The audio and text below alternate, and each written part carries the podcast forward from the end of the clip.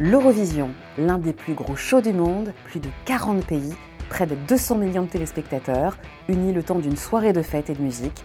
Et ça fait 67 ans que ça dure, mais que serait l'Eurovision sans ses fans Vous écoutez Euromania, la voix des fans de l'Eurovision.